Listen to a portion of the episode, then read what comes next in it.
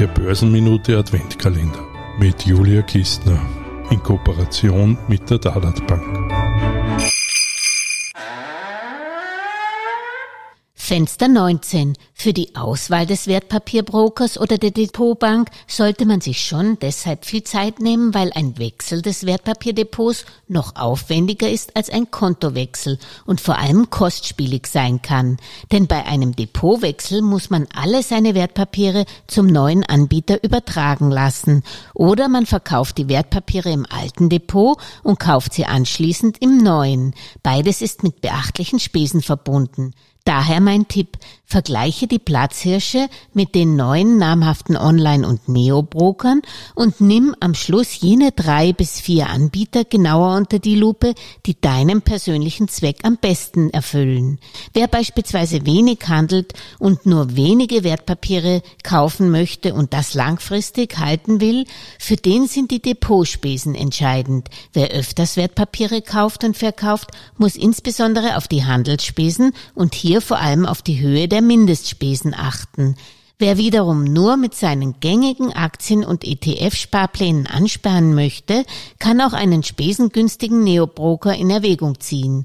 Wer ebenso in Anleihen oder gemanagten Fonds investieren möchte, bekommt bei den neuen Smartphone-Brokern oftmals nicht das entsprechende Angebot. Um günstig und einfach in der Handhabung sein zu können, bieten diese auch kaum oder gar keine Order-Varianten an. So kann man etwa keine Stop-Loss-Order aufgeben, die beim Unterschreiten einer bestimmten Kursschwelle automatisch einen Verkaufsauftrag auslöst.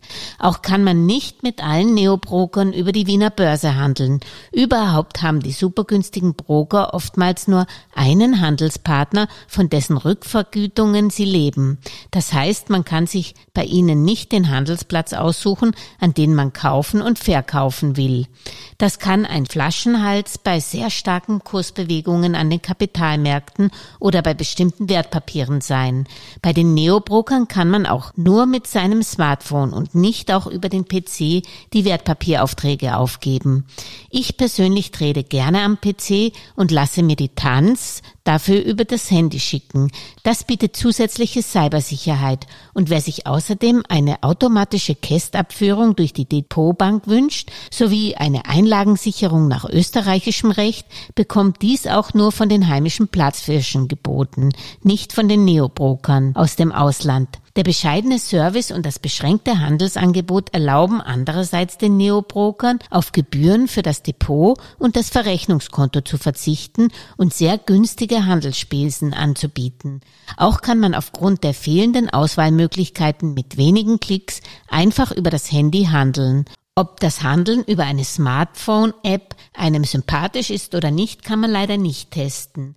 Während die klassischen Online-Broker und Banken Demo-Depots anbieten, mit denen man sich mit der jeweiligen Trading-Plattform, aber auch mit dem Wertpapierhandel allgemein erstmal vertraut machen kann, bevor man sein eigenes Geld einsetzt. Es zahlt sich in jedem Fall aus, sich im Bekanntenkreis über deren Erfahrungen mit Depotbanken umzuhören.